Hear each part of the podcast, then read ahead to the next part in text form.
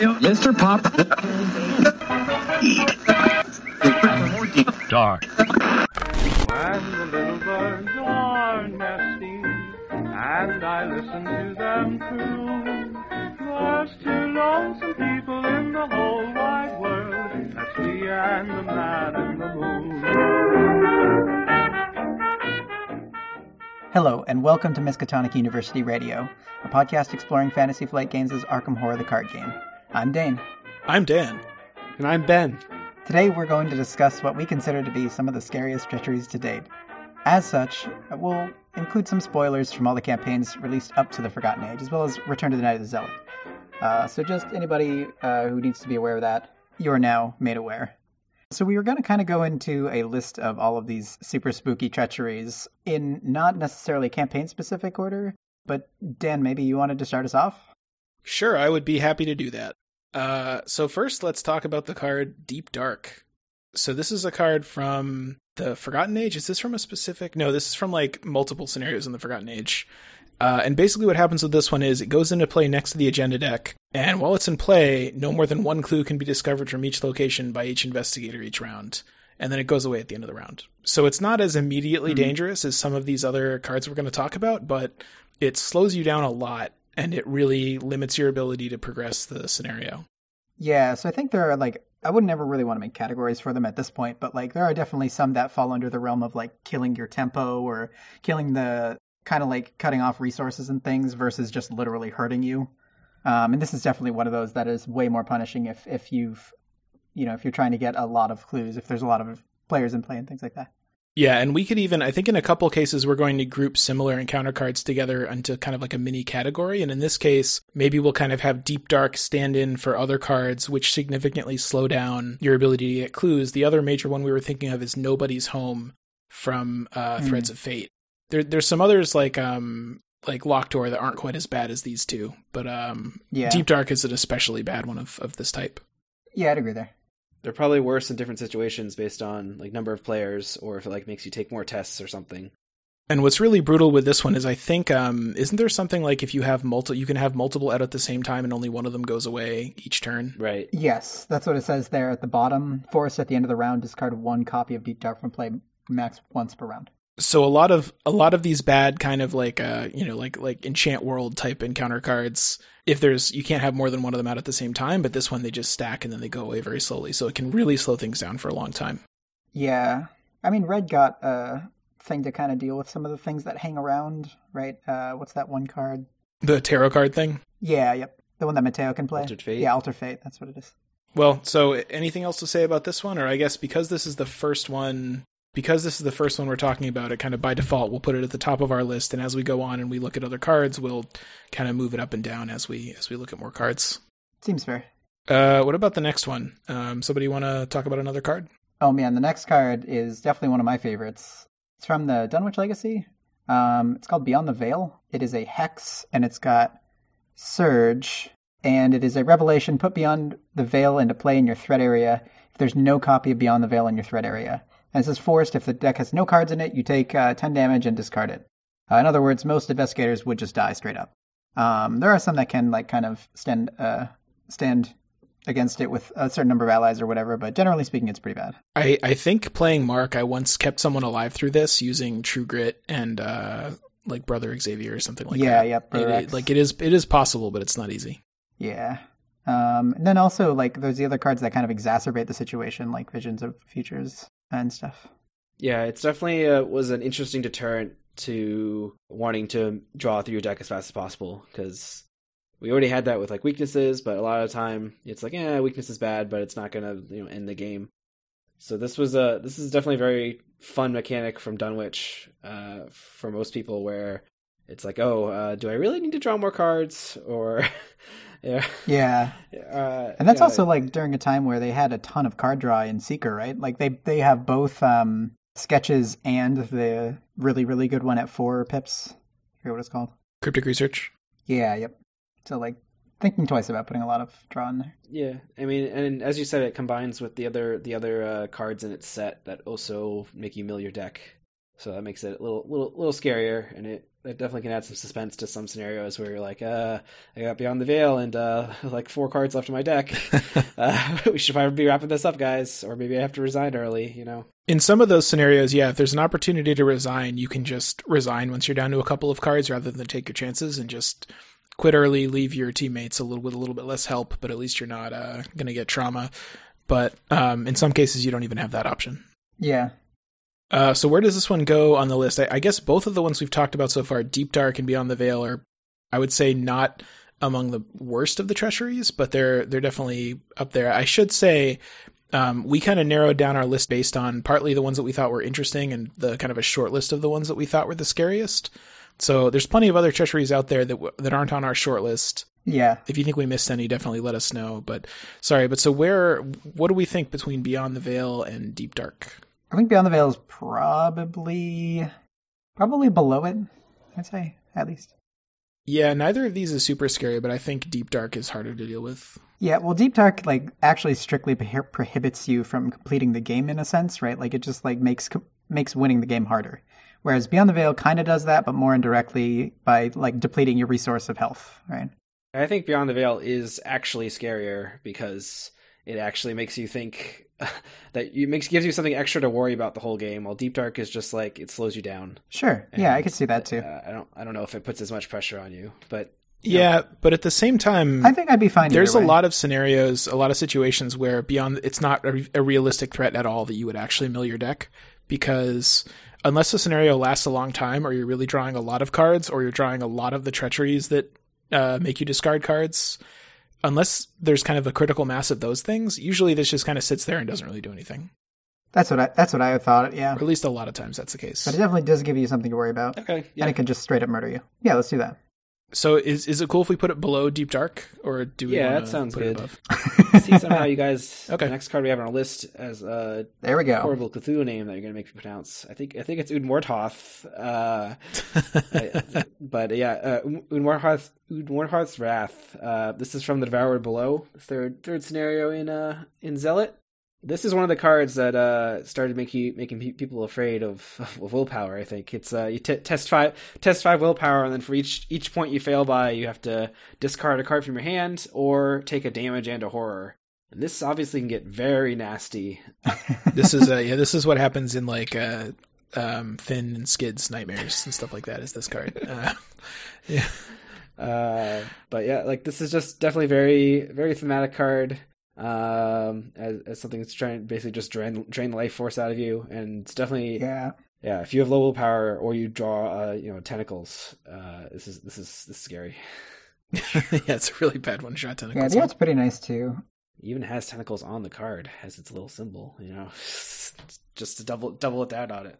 But see, see, this is why. Um, oh, what's what's that card? What's the one that's like Lucky but way worse? That's like uh, you oh, get God. to try something again um, with plus two.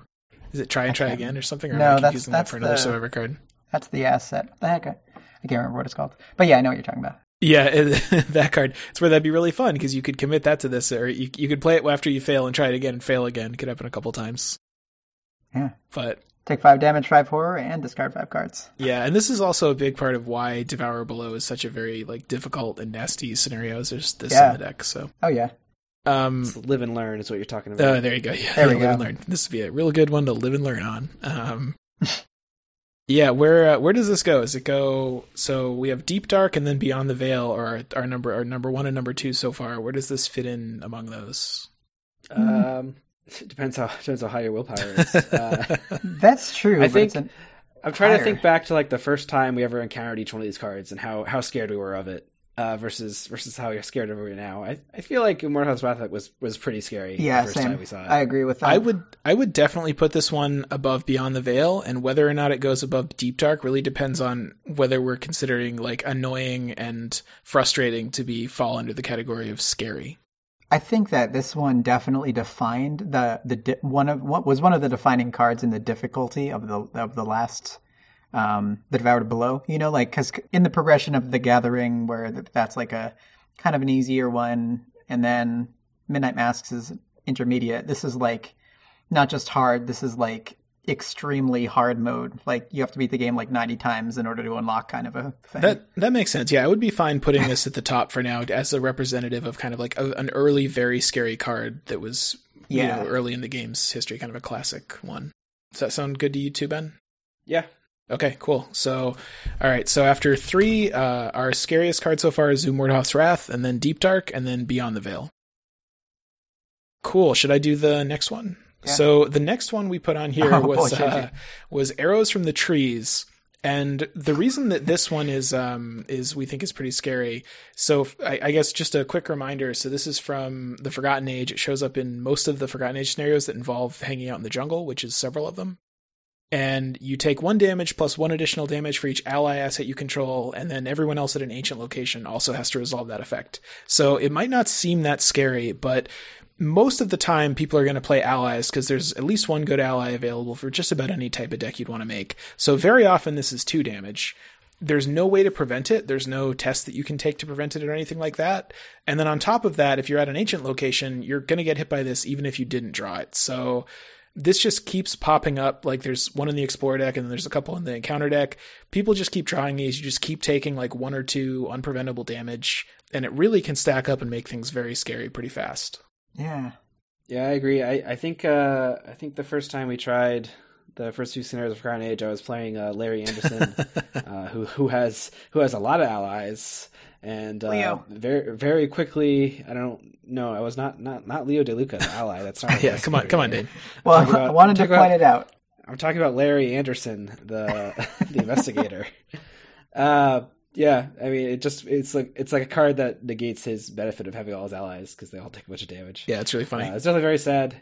I I was I just I think I was looking at the art of this card. Is the dude that has a bunch of arrows in him? Is he like bleeding like green blood, or is that just like a reflection of the trees? No, he's, he's like in a puddle because he's already miserable for being in the. It's just kind of trying to be the, like the epitome of how you feel playing whatever Gross. arrows in the trees. he, in he there. has like five arrows in him. Oh yeah, yeah. They might have tested it at five, take five damage for each uh, ally. Is the theme of this card actually that like because you probably don't put that one damage on each ally? Is it like either you or one of your allies is just kind of running as a human shield in front of everyone else and getting hit by each arrow? is that because now I kind of the like the card a little bit more. I think that might I think be- it is. It's it's supposed to be like everybody gets hit by one arrow, and if you want to be nice, you can like take the arrow for your allies or have them take it for you or something. So I'm sure they have more. Isn't there another one similar um, where you actually have to disperse the damage among your things? there's a horror one from Carcosa that's like that that you have to spread the horror out evenly. Um, Yeah, that one is that one's also kind of brutal, but this one is just usually you don't want to put it on your ally, so you just like hit, you know, like and I want to say also, so we had this one up as kind of a representative of a couple of other cards that are like testless damage or horror. That's very or yeah, where yeah. you have maybe some kind of alternative, but not very much. So, Hunting Shadow is the one where you either have to discard a clue or take two horror. Um, or is it two damage? No, it's two damage. And then Offer of Power is an encounter card where you have to either put two Doom on the agenda and draw two cards, or you um, have to take two horror, I think. So, in all of those cases, you there's some other choice you can make, but it's an extremely bad choice that you're either not going to make or not going to be able to make pretty frequently. So a lot of times it feels like if you draw Yeah. a couple of these in a row, you're just taking a lot of damage or horror. So what do we what do we think about this one? Where should this go among our list?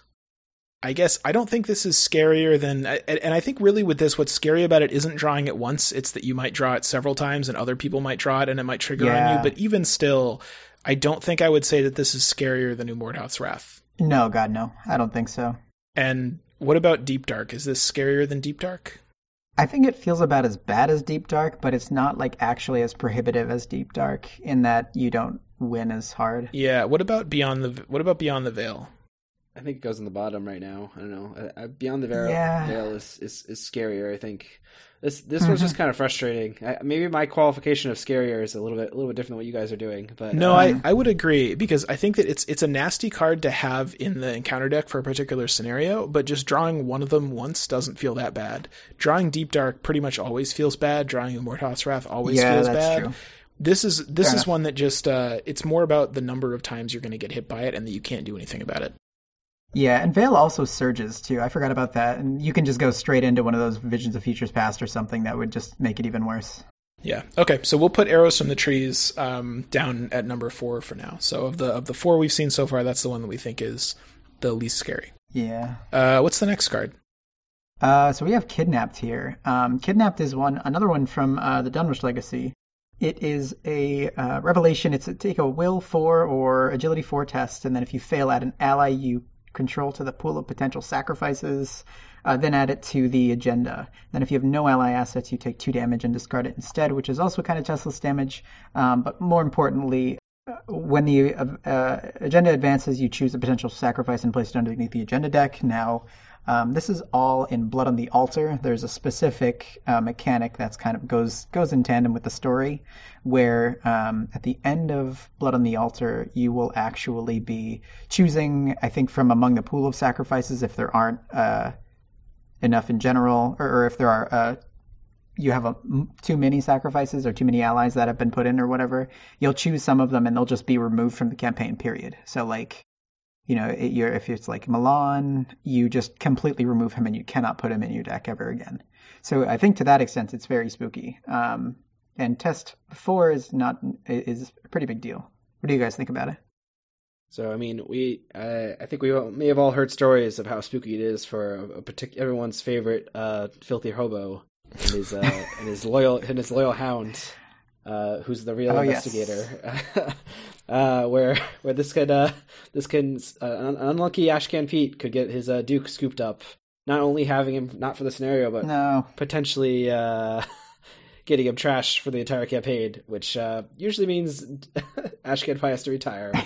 but in general, I don't know. This is like a this is like a pretty this is a very thematic and like very scary card for the risk of your awesome ally getting trash for like the rest of the campaign. This is true, yeah. Uh, especially like I think when Dunwich was out, uh, I know like yellow like there wasn't as many allies, and I think like yellow, uh, Seekers just had Milan or like library or research assistant or something. So usually right. had Milan. There was none of the yes. more interesting new allies. So it was like, oh, well, risking Milan. Green had like Leo, Peter, and yeah, you know, Survivor and, had Peter, yeah. and those were all like named allies that you really didn't want to lose.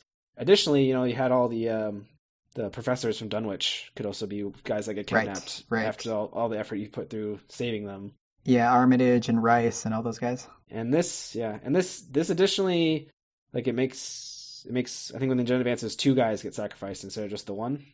Right. So like yeah, so it, it adds it adds something else to the pool, but it also increases the number of things that are going to get permanently removed. So so like right. uh, like a, a shitty ally could get added to the pool, like a beat cop. Who cares? But it's this is it's definitely a hard one to evaluate, but uh, I think like if we're looking at it, uh, and kind of one thing that I did want to say when we were talking about Umordhoth's Wrath, um, cards that you're saving Ward of Protection for, if you're thinking about these as, as kind of terrifying in terms of what you can ward and not because we all kind of agree that ward is one of the better cards to have in a deck. Like if, if you can play ward normally you kind of want just want to play two copies of the upgraded ward mostly.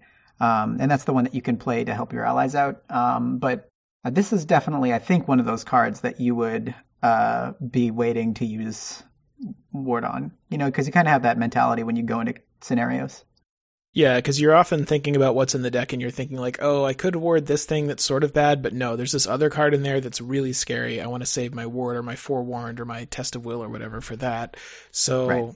Yeah, and I by that mark, this is definitely pretty scary. So yeah. where where does this go? So just just off the bat, do we think that this is scarier or less scary than Beyond the Veil?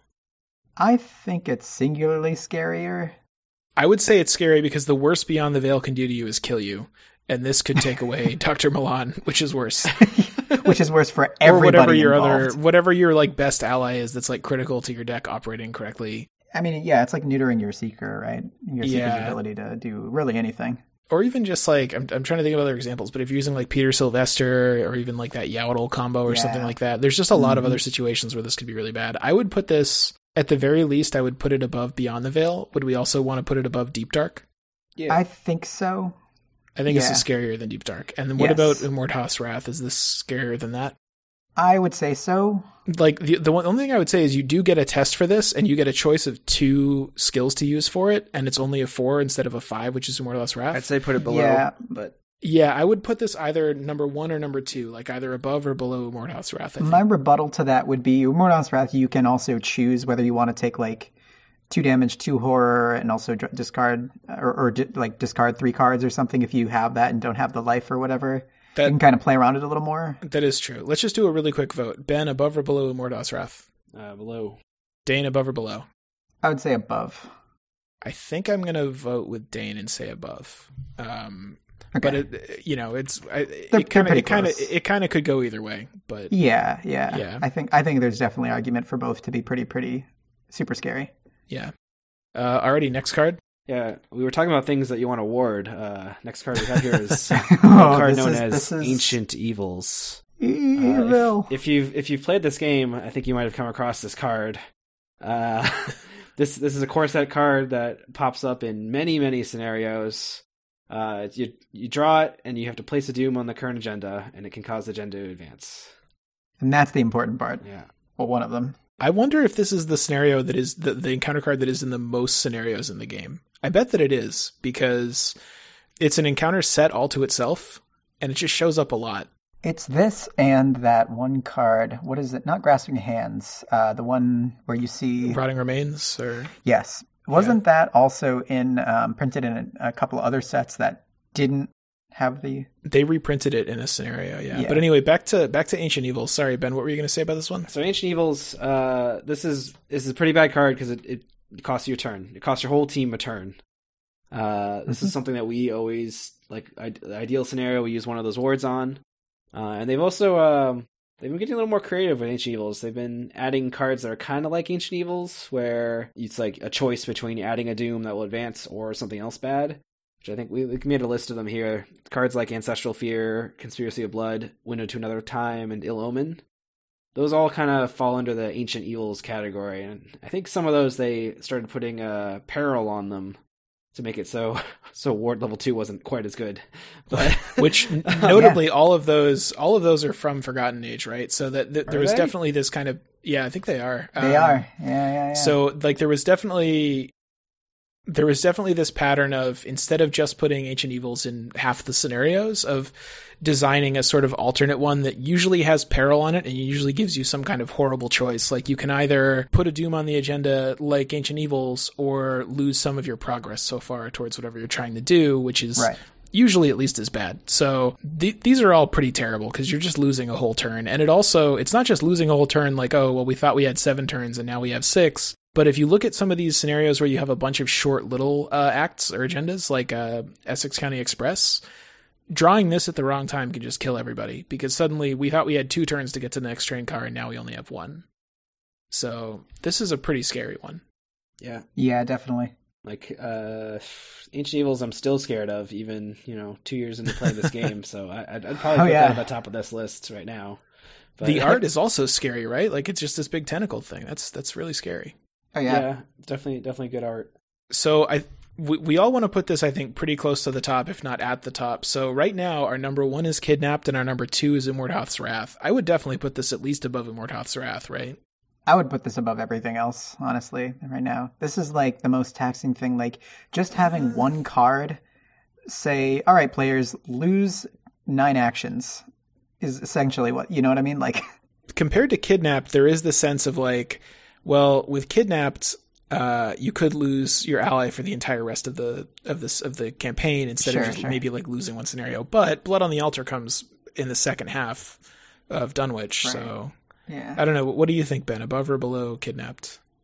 I think I would put it above. i'm gonna i would put above just because maybe it's just because Okay. we see it more often uh It gets points for being like the classic scary encounter card that we've been dealing with for like two years now. So I'm, Yeah. I'm kind of expecting that it uh, like Return to Dunwich. There'll be some new version. There's definitely a new version of Ancient Evils in Return to Dunwich that'll probably be scarier. yeah, really, Uh, Yeah, probably. Probably they'll probably have some new version of Kidnap too. I'm thinking that that's somehow even worse. yeah. um, Well, something something to look forward to. So right now, a- after looking at six of these treacheries, our list from scariest to least scary is Ancient Evils, Kidnapped, Umordhoth's Wrath, Deep Dark, Beyond the Veil, and Arrows from the Trees. yeah. They all seem pretty scary. Yeah, these are these are definitely the scary ones. We really narrowed it down, I think, to the pretty scary ones. Uh, the next one is Terror from Beyond. So this is the uh, the Dunwich card. It's a it's a peril, and this is one of these uh, sort of choice cards where you pick one of the three card types: assets, events, or skills, and then each other player, uh, each player, including you, has to discard all of their cards of that type. And if, if you draw two in the same round, you basically just can't pick the same thing twice, which would be one nice way around it. So I think this one, the reason that I thought this belonged on the list is because it's very scary depending on who else is in your group and what they're thinking of and what their goals are. And it makes you kind of scared of what your teammates are going to choose. Does that, do you guys agree? Yeah, I agree. Because everyone, unless everyone's deck is like a skill based deck or something, so you know, oh well, no one has that. Hmm. No one has events. You have to kind of have a good idea Right. of like what other cards people have in their decks and like what they consider important versus what you can see in your hand and be able to make a decision based on just your hand. Because maybe you know your guardian has furious been trying to furiously been trying to draw for we- a weapon, uh, Yeah. and they, they haven't played that weapon yet. Uh, you don't know if maybe they managed to draw it last turn. Uh, you have no assets in your hand, so you could pick, pick pick pick assets and not hurt yourself. But maybe your guardian's going to be very mad at you, and then uh, Right, then when a right, monster is on your face, she'll be uh, a little sad. So Yeah. it's, it's definitely tricky. By little, he means a lot. yeah, Because definitely, for instance, like Guardians, a lot of times will kind of like stock up skill cards for when they need to fight the big boss at the end. So it's very common to like have two vicious blows in your hand and be waiting for the right time to use them. Or if you're a seeker, you might just have. Um, there's obviously like higher education is a concern, but you also might just be like holding on to a couple I've got a plans. So there's Right. things like that where people might want to hang on to stuff. Um, and of course, it's a peril, so you can't actually just talk to people. You have to make the choice yourself. So That's the big part, yeah. and it and it really can screw you pretty badly if you if you lose like the weapon that you really needed or the event that you really needed or something like that. Like the ceiling on how bad it can be is probably not as bad as some of these other cards, but it's definitely can really throw a wrench in the works. I agree, yeah. For that reason, I might like kind of place it a little lower than like the super, super scary ones, but I agree, like most of the time, like, I mean, if you get it kind of early after everybody, you see that everybody's got all their allies down and they've uh, equipped all their weapons and things, um, you can kind of be safe with asset, but maybe again, there's that your your one friend who hasn't drawn the weapon or hasn't drawn Peter or something, and they're looking to play him next turn, and then like you say asset, and they, they just dump everything they know and love. Yeah, yeah. so um, I I would think on the list I'd put this maybe above or below Deep Dark, like right right in the middle there. What do you guys think? That seems reasonable. I'd say one below it is what I would say. I yeah, I could even be convinced to put it below Beyond the Veil. Same. No, just just because um, Beyond the Veil is it's like scarier than it's actually bad, and this is also I think scarier than it's actually bad. But I don't know. What do, what do you guys think? It gives you the choice, I think, is the big thing. And if it were like a 50 50 choice, it would be worse. But I think that, that like if you're fighting Yeah. a big guy, usually you want to keep your skills, your assets are pretty irrelevant. at Because that there's a point kind of choice, it's scarier because you're scared of making the wrong choice. Uh, Yeah, and and I think yeah, because it's scary if someone else draws it because they might draw the thing that hurts you, and it's scary if you draw it because you might screw things up for other people. Personally, right now, if you look at the list, I think that the line Deep Dark almost always is annoying. Like there's pretty much no time you draw Deep Yeah. Dark where you're like, oh, that's fine. Beyond the Veil, a lot of times is fine. So to me, that that that's the dividing line between something that is like always bad or always scary when you draw it should probably be considered worse than Beyond the Veil, and something like this that is sometimes pretty much fine should be like below Deep Dark. Yeah, Sure. I'd, I'd note that like in the, at least in those two cases, like Deep Dark is probably way less scary for solo, as is this card. Yeah, I don't know. It- Good point. Good point. And we're, but we're definitely we're definitely looking at this more from like two to four player. Like that's usually what we do. yeah, it's hard to evaluate for solo because it's very different. So w- above or below Beyond the Veil, are we are we kind of like thinking one of those two choices? Yeah, I'd go above if we're voting. Dane, I'd, I'd, I'd put it above too. I'd probably go above also. Yeah. Yeah. yeah. So we'll put that above Beyond the Veil and below Deep Dark. Cool. Yeah, that's a tough one. Yeah. It is. yeah. that's right. Yeah. Uh, next card. So the next one is Yellow Sign, the Yellow Sign. Uh, this is from um, the Forgotten Age. No, I'm kidding. This is from Carcosa, obviously. Um, No, it's This from the, it's from the is, uh, Dane. and- oh, it is. You're right. Now I sound like a tremendous idiot. oh God, I was trying to be all fancy. Anyway, so it is a revelation test for Will. If you fail, take two horror, like I just did, and search your deck for a madness weakness. Draw that card and shuffle your deck. This, to me, was one of the more terrifying things uh, to draw. In the in where where it was, where you could draw it, it was one of the ones that was usually on my mind. Or when when I first drew it, it would it was like you know it set off all of the alarms and was like I don't want to shuffle another madness weakness into my deck. What did you guys think? Uh, but you're not shuffling it into your deck. You're see to me this one isn't that scary just because you're probably going to draw that card anyway, so it's just making you draw it sooner than you would. Yeah, I'd agree. I don't think it's too bad. Oh, sure, sure, Especially sure, because you can avoid it with a will test. Yeah, Uh, it's it's a will four, which is you know a higher higher test, but it's not not not that bad. And you might not even have a weakness in your deck or a madness in your deck, rather. Yeah, although I think isn't um Lost Soul a madness maybe, and yes, it is. I, and I think at least a couple of the scenarios that have this in them, everybody has Lost Soul by then. Yeah, But yeah, and even then, Lost Soul is not a particularly horrifying uh, weakness. So yeah, for me, this one would go pretty low just because you can mitigate it with a will test. The two horror is kind of bad, but it's probably fine. And you might not have a madness, and even if you do, you might have just been about to draw it anyway. If we're, if we're putting on the list, I'd say maybe put it on the bottom of our list right now, unless you had something else, Dane. That seems fair. I, I, I definitely put it below arrows from the tree, arrows in the trees. Yeah, I, I would put it either below or above arrows from the trees, and if you guys think below, I'm fine with below. Seems fine. I think it definitely deserves a spot just because it does something unique in that it draws a madness, and sometimes that can be kind of relevant and scary, like for, with for the with the Lost Soul example. Yeah, and and even if I mean even if it was test four will or take two horror, like that wouldn't be a super bad encounter card, but it's not nothing either. Like that's something. So Right. cool. Uh, next one. Who wants to do the next one? right. Uh, next one is uh, Mask Oh, of Ben gets to do- again. How Ben that gets to do all the Umordhoth cards. You randomized this list, Yes. right? Yeah. yeah. Oh yeah, Uh, yeah. all right. So, so this is a this is a new card from Return to the Night of the Zealot.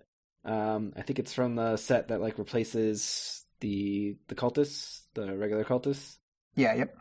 This card, uh, you draw it, you attach it to the farthest cultist enemy, and place a doom on that enemy. Uh, and if there's no cultist, you spawn one and attach the attach the mask to it. And then you that that enemy gets two extra health. And if it's unique, it gets retaliate. If it's not unique, it gets aloof. Both of which are, are very annoying for those two things. So this Yes. uh this makes those like cultists that have like one health, uh, of which which there are in the scenarios this pops up, much harder to deal with Very annoying. and it also makes the the ones that you want to kill, like in Midnight Masks, uh, a lot harder to deal with as well. This this one's Yes. this one's pretty brutal. I think it's pretty scary. I was trying to look. I was just looking at the art of like this dude wearing some type of skull on his face. yeah, he's like a baby goog priest. See, Yeah. it's kind of adorable. I'm actually trying to figure out what's on the sign behind him. Does it say fireworks or something?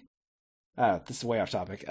but but, Um, but I think it's books, something books. Oh, that's- books are that's- the scariest that's thing very of all. like scary. fire books, like the colloquialism from wait, today. fire books? Oh no. Um, No, it's Yeah. it's whatever.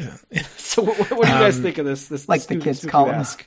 It's it's very scary because probably what it does is it turns a one health or it turns a one health one doom cultist that you can just ping or kill with like anything into a three health two doom cultist that is aloof. So now it's something that instead of like running to its location and hitting it once and it dies, now it's basically like two turns to get rid of it.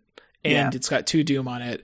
I mean, it's like all the doom things that don't actually make the thing advance where if you get it at the right time, it might not be that bad, but most of the time it's going to be something that you really have to take seriously. Yeah, exactly. Two Doom is kind of that sweet spot, right? Like where it's like it's not enough.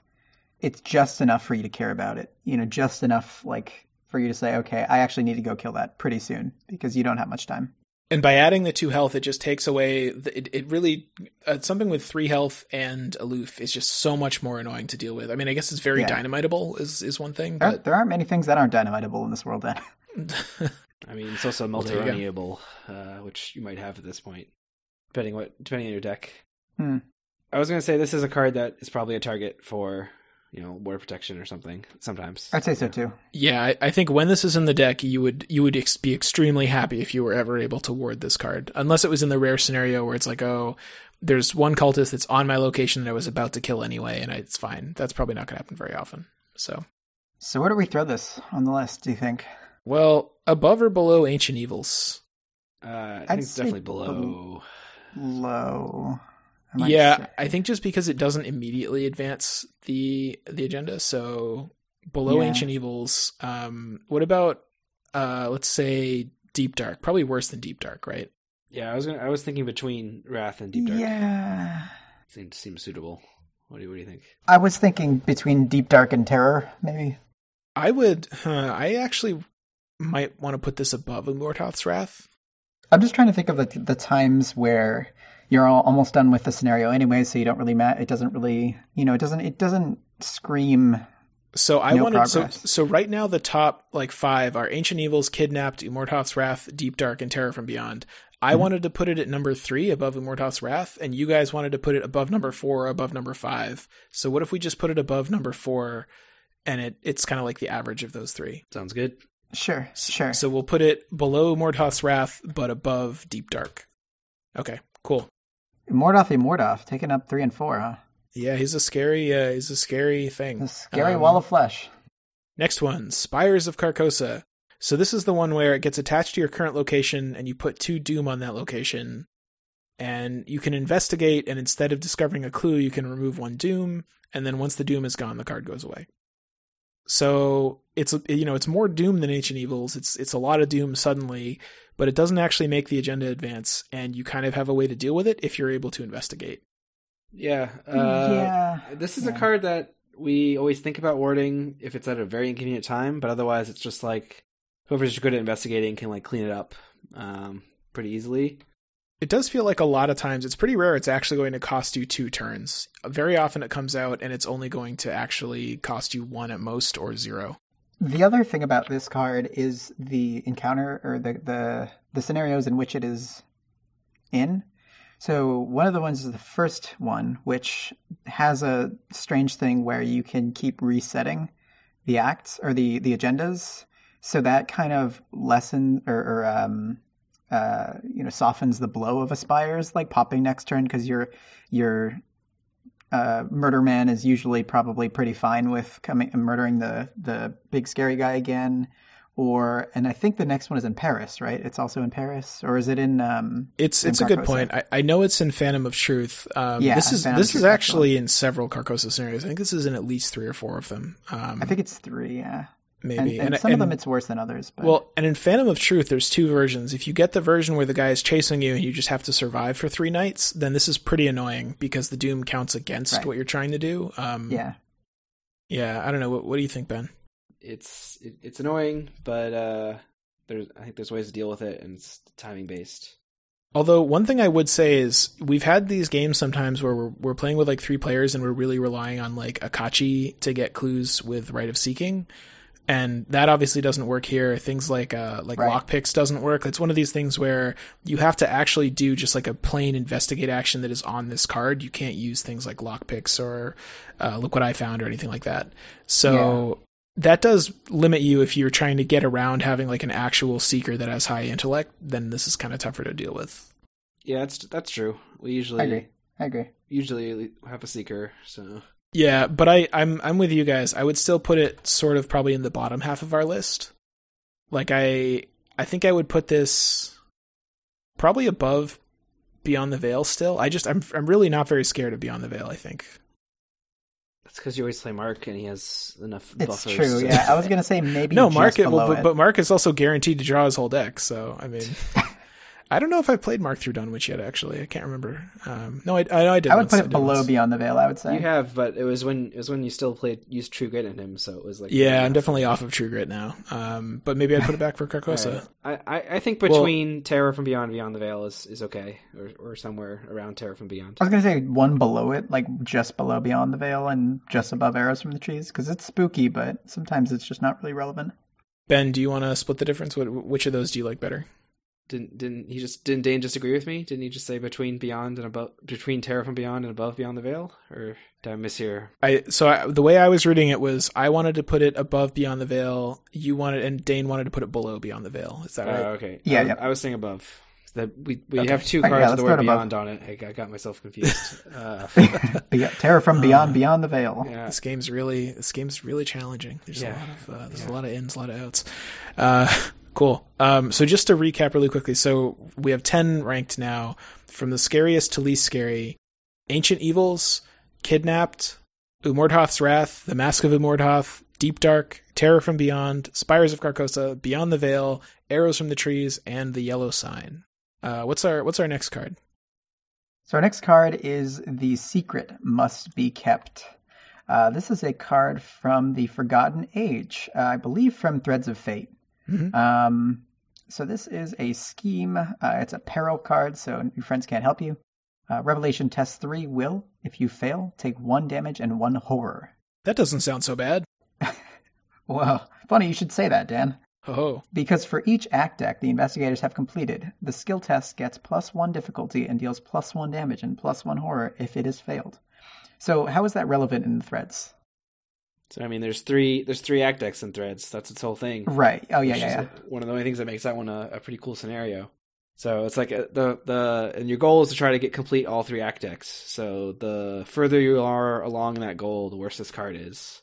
Like it gets all the way up to a, a five five difficulty willpower for three damage and three horror, which is pretty scary. And your friends can't help you because it's a peril. Yes. Yeah, I think that's why it was on our short list. Is just because if you do have two acts finished already, it's just the numbers on it are extremely scary, and it's a peril. Yes. Like that's pretty likely to either kill you or put you very close to being killed, uh, either either on damage or horror. Yeah, it's not even like the the test is static three, right? Because it, it goes up to like a test of five, Yeah. and then you take three damage and three Hi, horror. hi, That's Finn. Horrifying. How's how's it going, buddy? Uh, yeah, I mean, it's also a card that like makes you think about maybe maybe we don't want to advance all three of the or you know the first two acts. We could try to wait uh wait it out a bit because there's this card and there's a couple other things in that scenario. I think that uh make the scenario harder as the more acts you complete. So I, I think for that reason, it's it's a, it's a good good scary card. Uh, Yeah, I- I think that for this and other reasons, the, the good strategy for Threads of Fate is try to get all three of the acts very close to being done and then finish them like all at the same time. Like try Yeah, not yeah. to actually try not to actually complete any of them before you absolutely need to. So this is definitely a scary card, but I would say it's a little bit less scary because there's a pretty straightforward way of of uh, preventing it from being super bad, Yeah, as long as you workaround. know how Threads of Fate works and you're prepared for it. but like your fir- first playthrough, you might not be ready for that. So Exactly. Yeah, exactly. that's true. Like I can definitely I can definitely picture this killing a lot of people that are playing Threads of Fate for the first time. Oh yeah, for sure. I think sometimes you do see it coming though, like when just right when you begin, somebody might draw it and be like, "Oh, this is this is scary, so maybe we have to approach this differently." But just that act, If you're like paying attention to the cards that other people draw and you're like really remembering things, then yeah. So just just ballpark trying to narrow down where we would put this. Is this scarier or less scary than Terror from Beyond? I think it, I think it's more scary. I was gonna put it closer to Mordhoth's Wrath. I don't know. That's true. This is pretty similar to Mordhoth's Wrath. What do you think, Dane? it is similar to Mordhoth's Wrath. Uh, that is true. Yeah, I actually think it might go right under Mordhoth's Wrath, right between Mask and and the Wrath. Yeah, I could see. I I think I would put it either right above or below Mask of Umordhoth, and I don't really care which one. I think. Sounds like put it above. That seems good. Seems good to me. Yeah, let's Okay. let's toss it in there. Just if not, just to split up the Mordhoths. So we'll put that at number five right now, below the secret that must be er, below Mordhoth's Wrath and above Mask of Mordhoth. Uh, cool. All right. So um so next next card, uh Frozen in Fear. Uh this is a, a another core set card that pops up a lot. And as we mentioned, it's it was also reprinted as a card in Phantom of Truth for some reason. Yes. because like, I, I don't know, but yeah. So this card, um, you put it into play in your threat area. The first time you do a move, fight, or evade action each round, it costs an extra action. And then at the end of your turn, you can test Will three to discard it if you succeed. So this card, uh, basically, when you draw it, it's very likely to cost you an action unless you're just staying in the same location the whole round. Which sometimes, sometimes that is how how it works out. But most of the time, it manages to come out right when you need to fight a big boss um, or run away from a big boss. um, so yeah, uh, this is this is another one of those will cards that can be pretty crippling if you don't have a way to deal with it. Yeah, and crippling is the right word because this isn't going to kill you probably, and it's probably not going to on its own make you lose the scenario, but it feels very bad and it can be very hard to get rid of if you don't have high will. And it just makes it just makes playing feel a lot worse, and it's because it tends to stick around for a long time. Exactly. And I think like just by the mere fact that this like not invalidates, but like makes a couple uh, investigators really sad. I think that it definitely earns its spot on our rankings just because of the fact that, uh, you know, I know that there's all this this uh, all these wonderful people who love Finn and some people who want to stick it out with Skids. I think that they are the two who are, um, are primarily affected by how crippling this is. And it's yeah, and I've even even somebody that has decent will, I've had it happen where, you know, you're playing somebody like um I don't know, like Zoey or somebody that has like pretty decent will, and you you're like, okay, this is really bad. I'm going to commit a guts to it, and then you draw like a minus five or tentacles, and you're like, oh, cool. I just spent my guts. Now I have this thing. Now I don't have a Right. guts to commit next turn. Right. I'm going to be dealing with this for like four turns now. So Yeah. Yeah. yeah, th- this one. I mean, I- I think you could definitely say that it's more like feel bad than it is dangerous, but it, it's I think it's both. Yeah, uh, they did. Yeah. They did at least add. They've added some more cards to deal with it because it's a terror, like logical reasoning. Or Oh, yeah. that's the right card, right? Yeah, that's Yes. Yeah, that's true. that's a great way to deal with this card. So I think it became has Counter. become less scary, but it's because of this card that's like, oh, I need to have logical reasoning. This one and uh no, it's this one, isn't it? This this is the logical reasoning for this one. Finn, right? Yeah. Yeah. Finn players, put this in your deck. even then you have to draw the logical reasoning you have to have a clue to play it and it costs like two like it's still pretty yeah. you're, you're jumping through a lot of hoops to get rid of this definitely the, the the best comparison among our list to this card that i can think of is deep dark because it slows you down without really actually hurting you but this one is more specifically targeted at one investigator and it's much worse for some than others whereas deep dark is kind of sort of bad for everybody I don't know. What, what do you guys think? Should this go like not necessarily right above or right below, but is should this go above or below Deep Dark? I would say below, and I'd say below Terror from Beyond. Like put it put it at spires Carcosa level because it's spires Carcosa, as we said, was kind of another one that's like depending on your setup, uh, which investigators you're playing, it could be not as bad. I would think? almost put it above Deep Dark. Yeah, I feel like it's almost deep dark for like especially because normally like in a group of two you might only have one person who's really good at fighting things. It's almost like deep dark but just for the the person who's trying to ki- kill things, right? Like yeah. See, I I mean, it really depends how you're evaluating these. The main metric I'm using is when I'm drawing my encounter card for the turn. What do I really not want to see, and like how bummed out am I to see a card? And I'm always Yeah. extremely bummed out to see Frozen in Fear. Even if I'm playing Agnes with really high will, then it's like, oh, okay, I'm just going to lose one action probably. But for a lot of characters, just like, oh, great, I'm going to be dealing with this for a long time. So I would yeah, and sometimes it like invalidates entire turn, right? Some like if you're trying to move twice or something and then hit something or whatever. Yeah, exactly. So, and you like, you really don't want to have it up when you're either trying to escape something or like fight the big guy where you have to fight. You have to spend three actions fighting. I would put this probably above Deep Dark and below Mask of Umordhoth. But Yeah, same. That's that's where I was thinking. is that is that okay with you, Ben? Can you get yeah. behind that? or- Yeah, that's fine. Yeah, I can get behind it. Okay. Um. So we'll put that at uh number six, just below Mask of Umordhoth and right above Deep Dark. Yeah, definitely does have like almost a Keanu Reeves doppelganger over there too. I enjoy seeing it for that reason. Oh yeah, Uh, that's a pretty good one. Okay, so we're getting to the end. We just have a few cards left. Let's talk about poisonous spores. Ugh. So poisonous spores, uh, this one is it gets attached to your location. At the end of the round, everybody there who is poisoned takes two horror.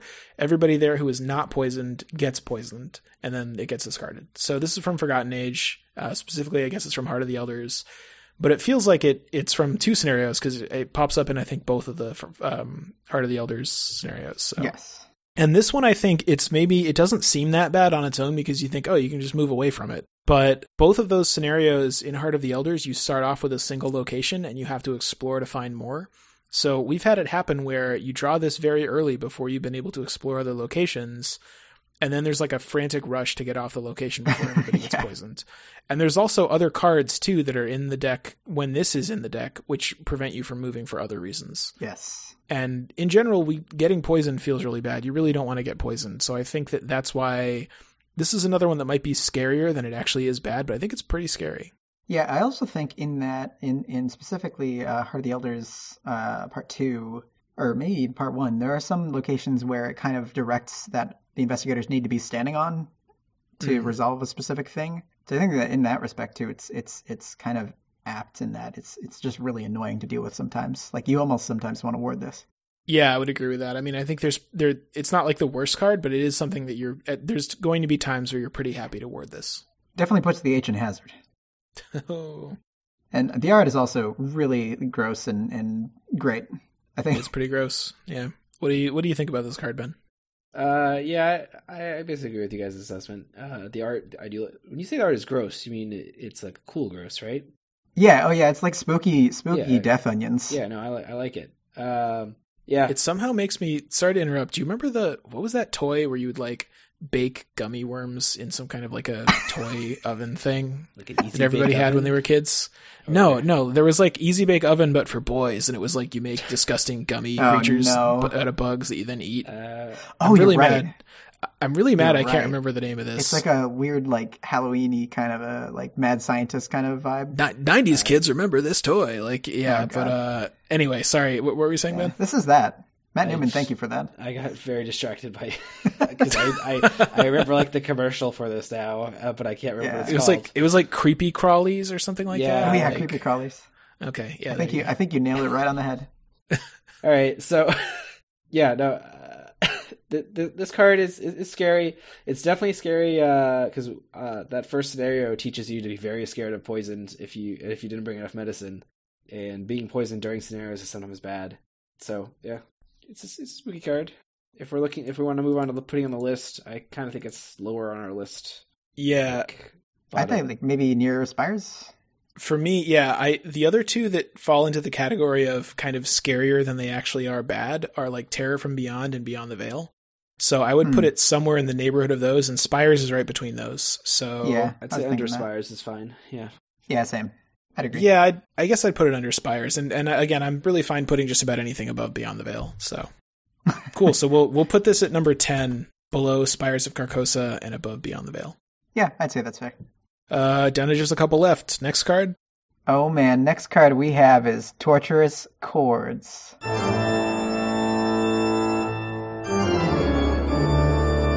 This is a revelation. It's a hex and a terror from a very specific scenario in uh, Carcosa. This is the one with the spooky organ man I can never remember the name of where you're in Paris. The organist. The spooky organ man. Yeah, the, the spooky organ man. Um, not like organs like internal organs, but organs like instrumental organs.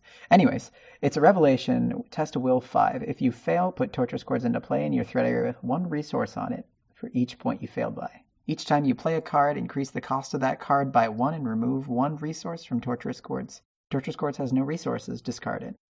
What do we think, guys?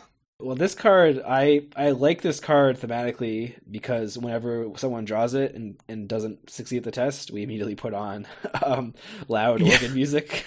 Uh, yeah, that's that's what's really scary about it is whenever somebody draws it, we immediately put on really loud like toccata and fugue and whatever that famous like scary organ music, and uh, It's uncompromising and brutal. really as loud as we can get away with, depending on where we're playing. Um, Yes. but uh, but I was gonna say mechanically though, even if you only fail the test by one or two, it's a it's a test that like it's not that bad if you fail by one or two, but it's still definitely annoying. And it is also very fun when one one investigator group manages to draw like all three of these. Oh man. And then you just crank that. oh, it's Crank it's, that organ music. It's happened. Yeah. Crank that organ boy. It's also it's another really fun hey Finn card, you know. Yes. Yeah. Test five is nothing to scoff at either. That's higher Oh, than yeah, like ninety five percent of the investigators' will, like base will. But I think I mean that's the thing, right? Is it's basically for every it's basically for each point you succeed by lose one resource, but just like deferred into the future, right? Yeah, and not even that bad because sometimes you don't even need. In that sense, it's really just not that scary. One thing to keep in mind though is playing a card includes we tend to think of it as like uh, assets, but this includes events too, right? So even Oh, yeah, something like yeah. Drawn to the Flame that has like zero cost would cost one if you had this card out. Yeah. or three if you have three out. yeah. yep. There you go. Yeah. Yeah, but I I definitely think this belongs closer to the bottom end of our scariness power rankings. I agree. I agree. If not the bottom.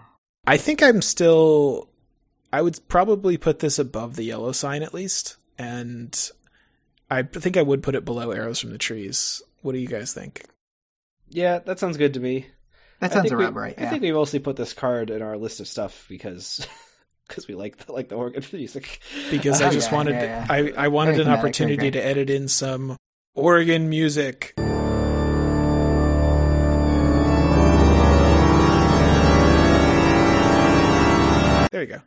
Um, yeah, we couldn't do it with the shut up behind Yeah. you because uh, that doesn't make any sound. So nope. Oh, it's no, very it's very quiet. Yeah.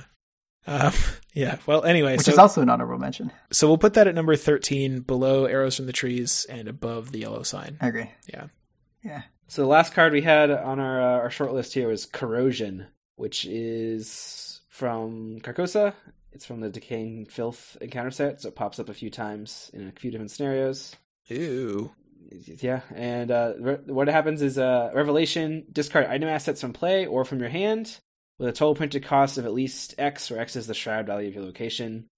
And if you don't discard any cards from this effect, it gains Surge. So uh, this one, this one's scary for a couple reasons to me. Uh, there's definitely a lot of places in Carcosa where you're on a location with like three or four shroud, and if you draw this, eh, that's probably one of your good assets. Uh, it might be two of them. Um, or even worse, maybe you're playing an ally, uh, someone that has like very cheap assets only costs one or zero or two, and this can make you trash all that stuff, which feels real bad. Yeah. Yeah. Keep in mind, it's only item assets, though, right? It's not all assets. Well, Yeah. That could that could still be like grotesque statue. Bye bye. You know, like that feels Like real most bad. weapons are items, right? Oh, yeah. So that's Yeah, yeah. that's like the most relevant thing, but also just things like um, pictured on the art, like necklaces and you know boots or whatever. Uh, Any, Baubles. pretty much any most physical things are items, right? So This is actually very true. and especially if you're just trying to keep weapons on the field so that you can fight things, this really makes that tough. Oh, So this is definitely something that you end up warding for other people if you can. I Dan, think it definitely often. never feels bad. They're not even safe in your hand. Has this ever made you discard Sophie?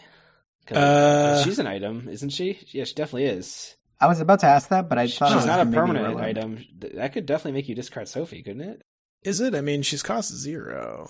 She, Yeah. no, she doesn't cost zero. She does not have a cost. oh. Uh, Oh, maybe that's it. So there is a on on the whatever it says. Can you discard Clasp of Black Onyx or Realm of Badness if you can't reach the discard threshold of the cards in hand? No. I, okay, sounds like that's a more complicated uh, thing, but no, I, I don't think you can discard things like that. But maybe who knows? yeah, it is double sided, so it couldn't get shuffled in your deck. It is pretty Oh, rough. yeah. But I, I like the art on this card too that shows like the gun slowly rusting away. Uh, It is a nice perspective, yeah. For a really long time, I thought that this was like a coffin. Like if you're just kind of looking at the handle of it, it kind of looks like a coffin somehow. But uh, yeah, I, I, I think that, but the part that's extra spooky that kind of elevates it above a couple of the things on our list, I think, just right away, is that they're not even like safe in your hand, right? As I was kind of Yeah. saying before, they're like if you have things in your hand and you haven't even played them yet, you still have to dump them. yeah, Yeah, and I think that for me, this kind of fits both categories where it's scary like Frozen in Fear, but it also is pretty bad most of the time. Like, if we're thinking about where to put it on the list, I would probably put this above Frozen in Fear because you don't even get a test, right? I'd say maybe even above Mask. It's really hard because th- this and Mask are very different and they're scary for very different reasons. Yeah, yeah. I, I think I would still be inclined to put Mask above this Hmm. because this one, it, like you have multiple weapons in your deck. You you can you know just try to be careful and you'll probably be okay. So I would I would put this at number six, like below Mask and above Frozen in Fear, but I could definitely be convinced to put it higher or lower. no, I'd agree with you, Dan. Put, putting it number six makes sense. Is that okay with you, Dan, or do you really want it below? Oh yeah, um, no, it is it is pretty bad. Like, and it's even the alternative thing that happens. I think is definitely worse than Frozen Fear. Whereas I think Frozen Fear you just take damage. It's worth noting that this also like combos with the other card in its encounter set. That's the Ooze and Filth. Yes. makes the shrouds all like, plus one for the round. Yep. So I don't know. Yeah, and there's also, I mean, there's definitely. I think that this is in um, the Last King, isn't it? The second Carcosa scenario. Yeah, and I know that I know that there's like that main location right at the center there that's uh that's Shroud Five. Hmm So there's a lot of like just nasty stuff that can happen. So Yeah, and on top of that, when you move there, you like reveal the top card of the deck and Yeah, draw it it if it's be- an enemy or something, could- and then you just get all your stuff melted, and it's great. yeah. Should we run through the ranking now, where, where we put everything? Yeah, so just to kind of finalize everything, we've got a, we've got all the rankings starting with uh, number one to fifteen. Well, yeah, and let's go from least scary to most scary, just to make it dramatic and cool. Um, Oh, dramatics are great, yeah. yeah. Do you wanna do you wanna read it, Dane? So uh, 15, we've got the yellow sign. Uh, 14, we've got Torturous Chords. Uh, Arrows from the Trees is our 13, uh, as well as its kind of counterparts. 12 is Beyond the Veil. 11 is Poisonous Spores. 10 is Spires from of Carcosa. 9 is Terror from Beyond. 8 is Deep Dark. 7, we've got Frozen in Fear. Uh, Corrosion is number 6. Mask of Umordhoth is number 5. 4 is The Secret Must Be Kept. 3 is Umordhoth's Wrath. Uh, taking up number 2 is Kidnapped. And our most scary, uh, most wardable thing that we have on this list is the classic Ancient Evils. And then all of the other effects that add Doom uh, that are absolutely awful and you want to ward every chance you get. As as expected, I think that was Yes. it was pretty pretty it was a pretty safe bet that that was going to end up on top of the Well, list. the, they're, ancient evils. yeah, I mean there there you go. They're very old and there's and they're evil. That's pretty scary. So yeah, I, I think that's a pretty good list, and it's it's it's hard to rank these directly, but I think we I think we came up with something that more or less makes sense. Yeah, you know, kind of like to wrap up the list too. I was gonna like make some comparisons, some really stretching it comparisons to like Christmas and how it's cold out, so Frozen and Fear is Really? out and stuff. Definitely Really? decided not to do that though, and I'm very Thank happy. Thank you, Dane. These are the Thank- gifts. Thank you very much. These are the gifts that the mythos gives. Yeah. Yes, Dane's exactly. gift is Dane's gift to all of us is not carrying forth that analogy any further. Oh man, we could definitely put in some some super adorable Christmas music to go along with Torturous Chords. you Come guys on. remember this episode's coming out like two days after Christmas, right? Listen, also, not everyone, not everyone celebrates Christmas. You know. It's Yeah, lots, Lots exactly. of holidays. yeah, Yeah. Even Yeah, though yeah, I guess Dan. Cthulhu Mythos is very tied to Christianity, because favorite investigator is definitely Zoey, who's definitely very Christian. Mm. But but and Mateo and Mateo. Mateo, oh yeah, also Mateo. But, no, I mean, but yeah. Uh, anyway, that was our list. Yeah. So tell me, what'd you all think about our list? Did you like it? Did you hate it? Were there some cards that you wish were included? Were there some cards that you thought were good to be included? Let us know at Miskatonic University Radio at gmail.com. We're more than curious to hear what you guys think. Uh, and thanks again to everybody who entered the Blackest Friday contest, uh, put on by our innkeeper, uh, Vase Odin. And congratulations again to our winner, Sebastian. Uh, you can see our winner and uh, honorable mentions on our blog at Miskatonic University Radio at .blogspot.com. And I did just want to uh, throw in a, a big shout out to the innkeeper Vase Odin. Uh, Vase, none of this would have been possible without you, so thank you so much for everything. Uh, you really tied everything together and uh, made everybody's uh, holidays wonderful, I'm sure. That's it, guys, for today, and thank you very much for listening. Until next time.